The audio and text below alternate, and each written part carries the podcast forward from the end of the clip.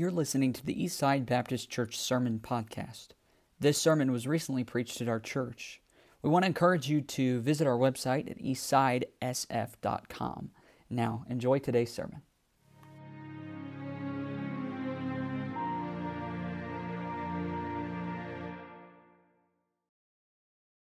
In our story here tonight, you've got, uh, you've got a man that wanted to win. But his winning was not about trying to win for a, a human cause. This man wanted to win for the cause of Christ. And with everything this man had in him, he wanted to make sure that when he got to the other side, he and his family and his kingdom were standing on the winning side. And you can notice that as we read our passage, and we'll look at a couple of verses and jump on over to some other places. Start with me in verse 1. The Bible says, and it came to pass after this also, that the children, notice who's coming up here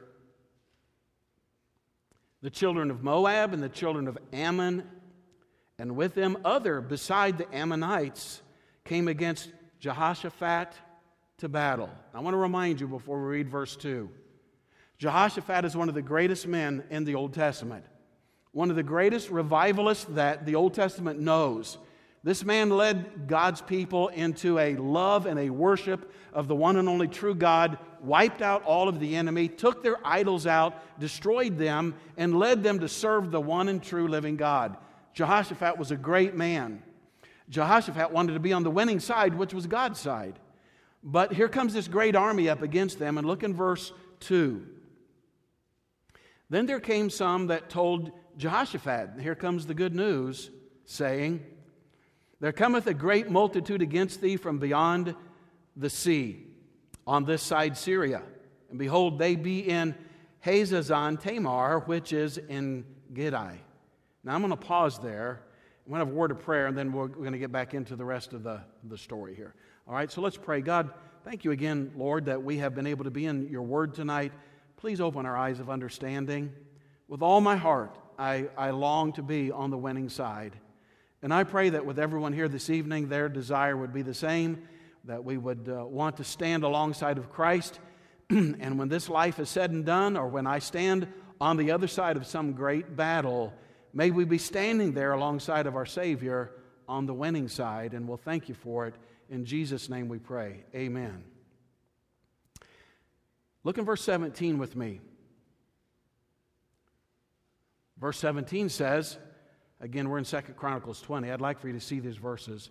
Second Chronicles 20 and verse 17. The Bible says, Ye shall not need, need to fight in this battle. Set yourselves, stand ye still, and see the salvation of the Lord with you. O Judah and Jerusalem, fear not nor be dismayed. Tomorrow go out against them, for the Lord will be with you. Man, that's the kind of battle I want to fight. I'd, I'd like to, to be in those that I just stand back and watch, you know, the great captain move in and do the job. Now go down to verse 22. And uh, when they began to sing, because they'd lined up their singers out in front of them to lead in the battle, and when they began to sing and to praise, the Lord set ambushments against the children of Ammon Moab, and Mount Seir, which were come against Judah, and they were smitten. For the children of Ammon and Moab stood up against the inhabitants of Mount Seir, utterly to slay and destroy them. And when they had made an end of the inhabitants of Seir, and then notice what happened. Everyone helped to destroy another. Who's ever seen a battle like that? where you're just standing there, you're fully armed, you're not doing a thing, but the enemy is wiping themselves out. And that's exactly what happened here. Verse 24. And when Judah came toward the watchtower in the wilderness, they looked unto the multitude, and behold, they were dead bodies fallen to the earth. And none, guys, not even one, escaped. And when Jehoshaphat and his people came to take away the spoil of them, they found among them in abundance both riches with the dead bodies and precious jewels, which they stripped off for themselves, more than they could carry away. And they were three days in gathering of the spoil. It was so much. Wow. So it goes on to finish the story, and I would encourage you later tonight, and those of you that have been here for a lot of years have heard this uh, passage, this uh, message before. But man, what a story. Read the rest of it tonight. It is so good. Matter of fact, I would read beginning at verse 1, go all the way to the end of the chapter. And look what a great God we really do serve. A God that says to us, I want you to be on the winning side. Just stand alongside of me, listen to what I say to do. It may or may not make any sense to you, but uh, I, I want you to be on the winning side. And I, I believe that. I believe that God wants Christians uh, to stand alongside of God. Now, I want to real quickly say this, and then I'm going to get into the rest of the message. Being on the winning side does not mean that you never have trials and you never have heartaches and that you never have times where it looks like you lost a battle. It doesn't mean that uh, if I'm standing alongside of God that there aren't some difficult days.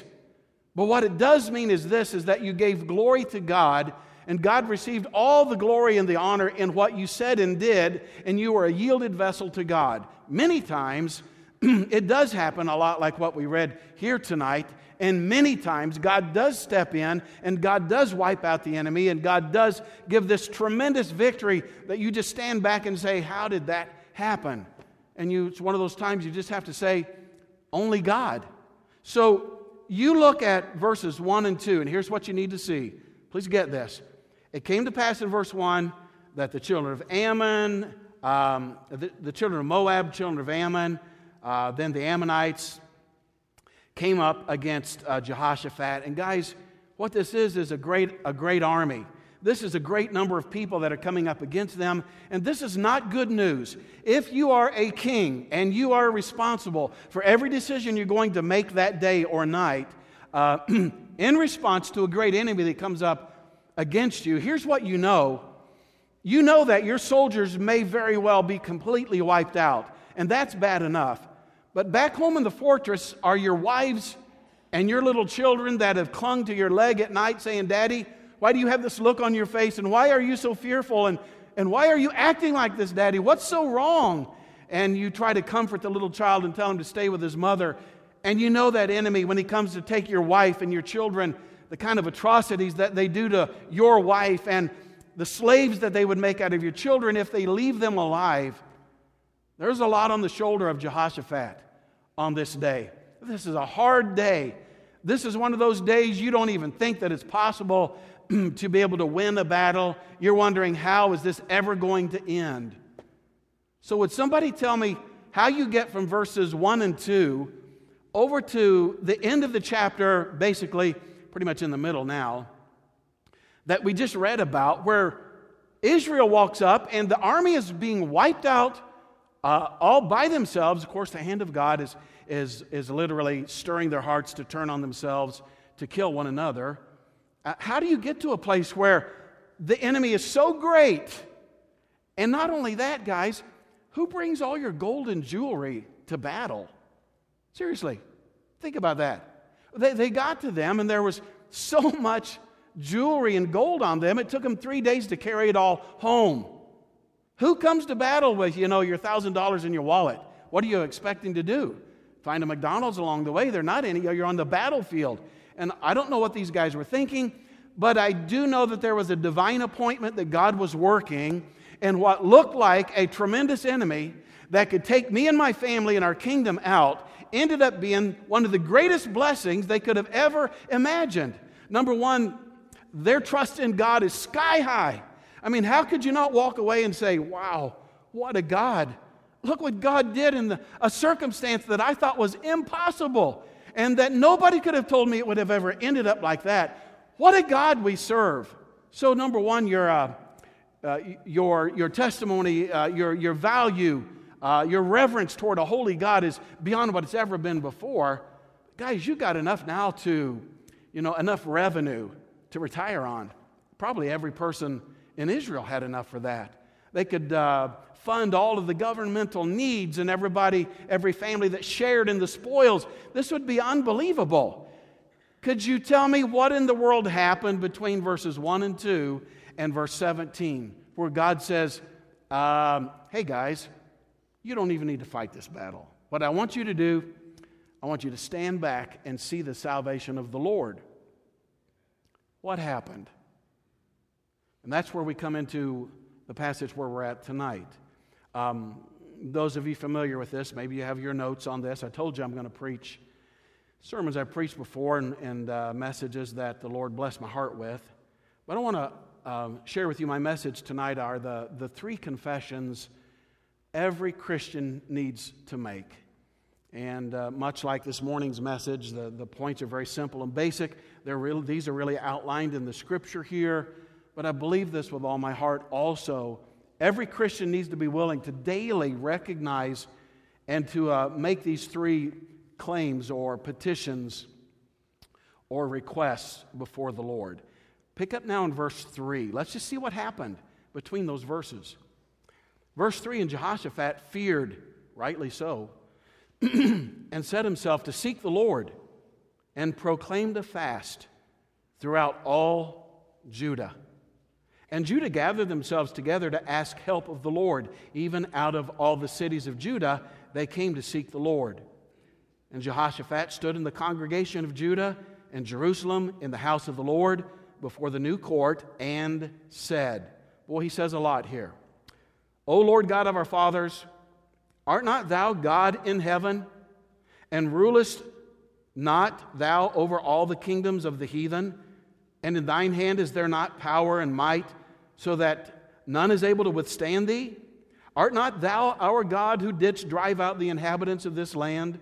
before thy people Israel, and gavest it to the seed of Abraham, thy friend, forever.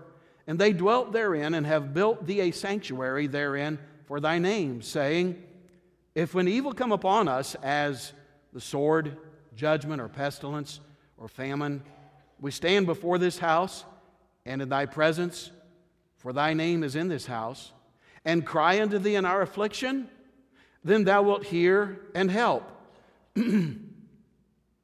And now behold the children of Ammon and Moab and Mount Seir, whom thou wouldest not let Israel invade when they came out of the land of Egypt, but they turned from them and destroyed them not.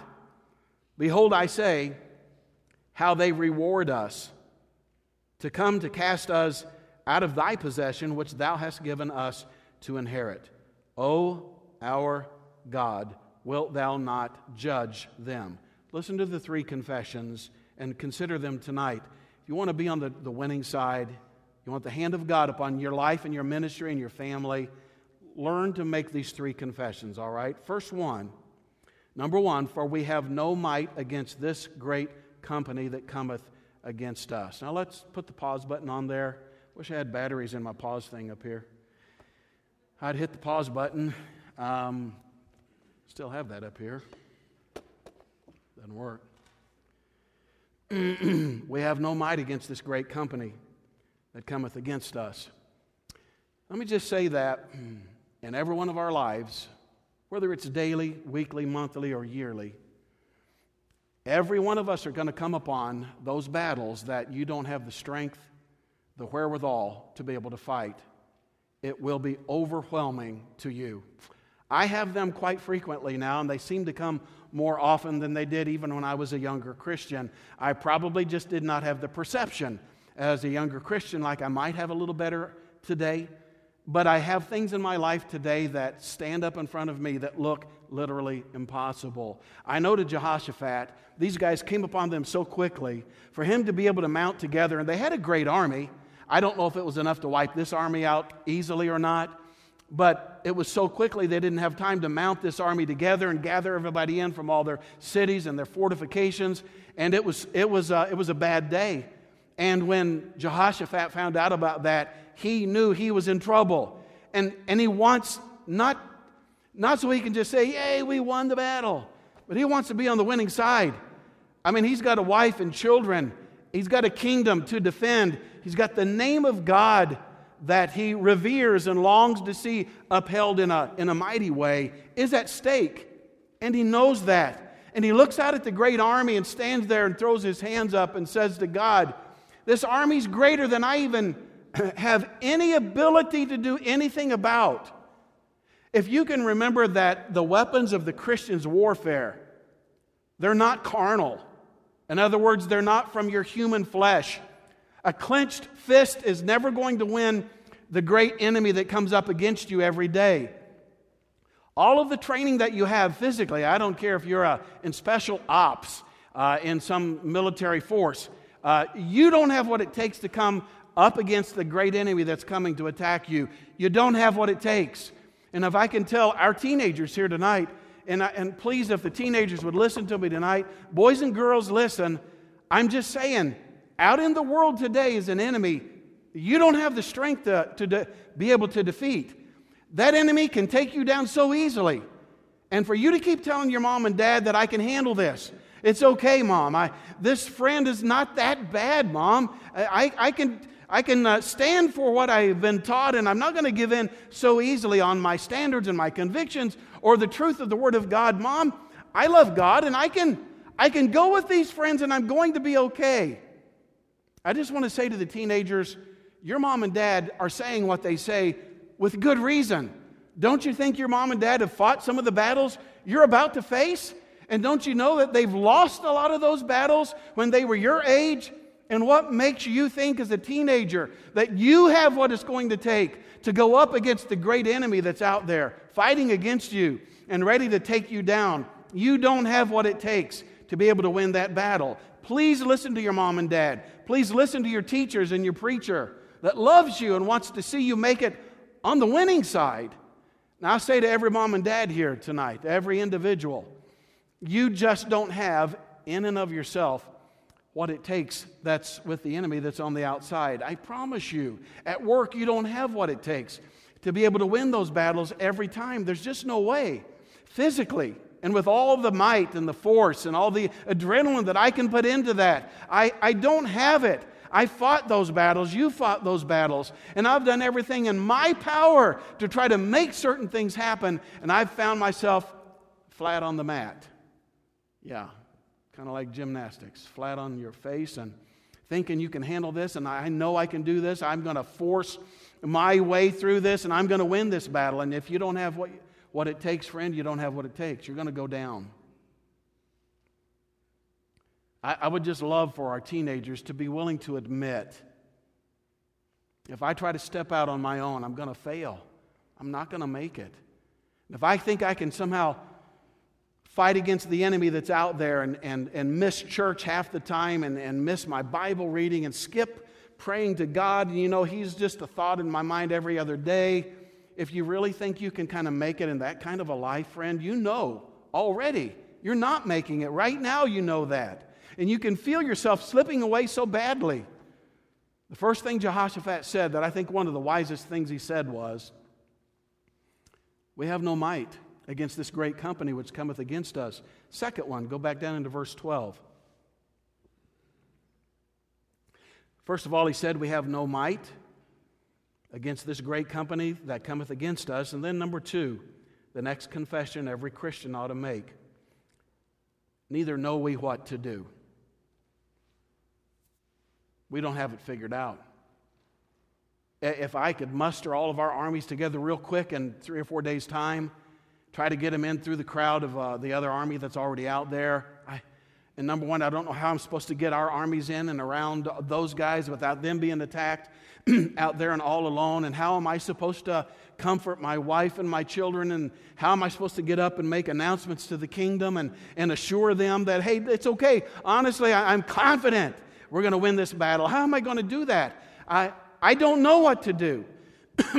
I have been in so many places like that in my life. I've sat back in my chair in my office at the church. I've had people come to me and tell me things about things happening at church, and uh, that office door will close as they leave. And I've just sat back in my chair, dropped my head on the desk, and said, God, I, I don't know what to do. I don't know what to do. And, and, and if this continues on like this, Lord, the way it looks to me, this don't look like it's going to end up real good at all. Everybody has those stories.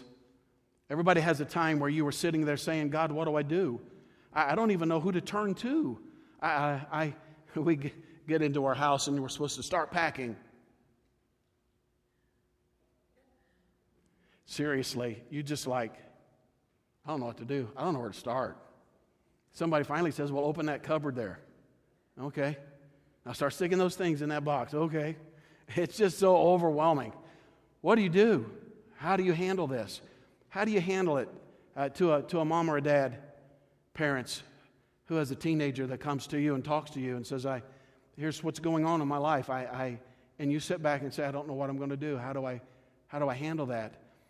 At, at work, things get hard and they're difficult, and, and your Christian testimony is on the line, and people are watching you, and life is hard, and things are coming in at you, and you sit back and say, God, I, I don't know what to do. Everybody has times like that. Everybody's come upon those circumstances where you're just sitting there with this blank stare and wondering, now, now what? God, I had all these plans. I had all these things set aside. This is how I thought it was going to work. And if, if you'd have let this just happen, God, it would have been just fine. You say, we don't say those words. I know we don't say those words, but we feel them in our heart. And if my plans had been able to happen over here, then life could have been like this, God, but now I don't know what to do. It's almost like God took it out of our hands, wasn't it? It's almost like God said, you know what, I'm going to make this and bring this to a place where you can't physically and mentally know how to handle it. And if the story ended there, we could go home defeated and discouraged and full of doubts and fears and wonders, and now what are we going to do? Except Jehoshaphat made three confessions. And if you'll go down to the third one there, let's read them all again. We have no might, we're in verse 12. We have no might against this great company that cometh against us, neither know we what to do, but our eyes are upon thee. Thirdly, our eyes are upon you. God, when I've come to the end of my strength, and when I've come to the end of what I have known to do, everything I've been taught, from a little child in Sunday school class to the adult that I am today, all those things put together into my mind, if I put them together in one big, one big pile, it, I still don't know what I'm supposed to do with all of the knowledge you've given to me, God. I, it don't make sense, and I, and I don't know what to do. And if it goes on like this, God, you know what's going to happen to me and my life and my plans. so Jehoshaphat just turns to God and says, As helpless as I am, I know what I need to do, and that is to put my eyes on you. My eyes are upon thee. Turn with me to Psalm 121, would you please? You can lose your place there in Chronicles. Go with me to Psalm 121. Some of you are very familiar with this passage already. Psalm 121.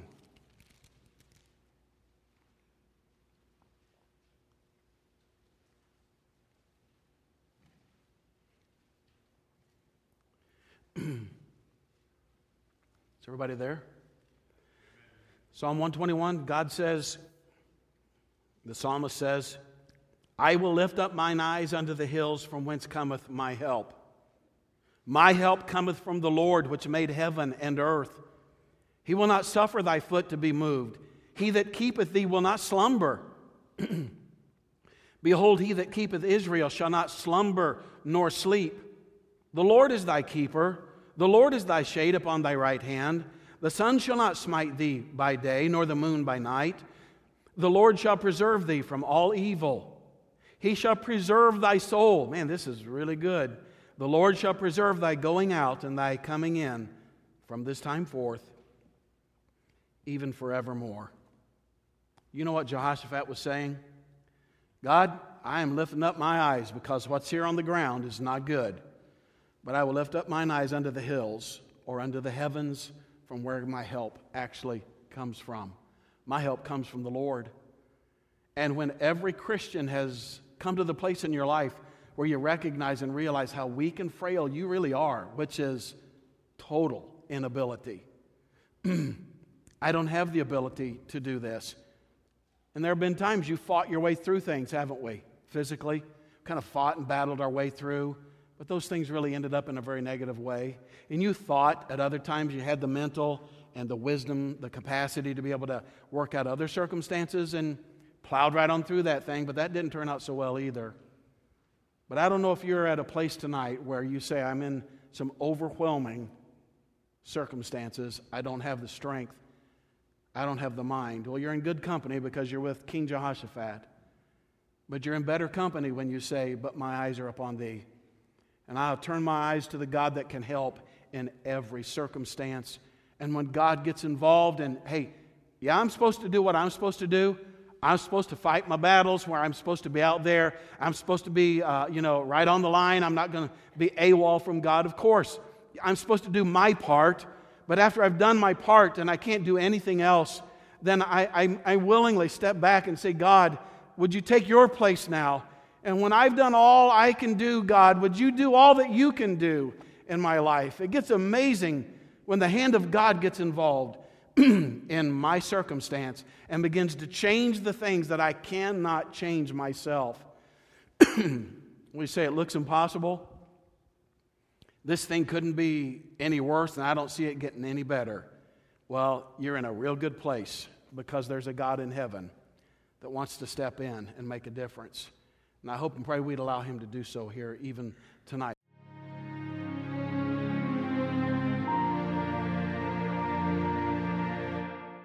We want to encourage you to visit our website at eastsidesf.com.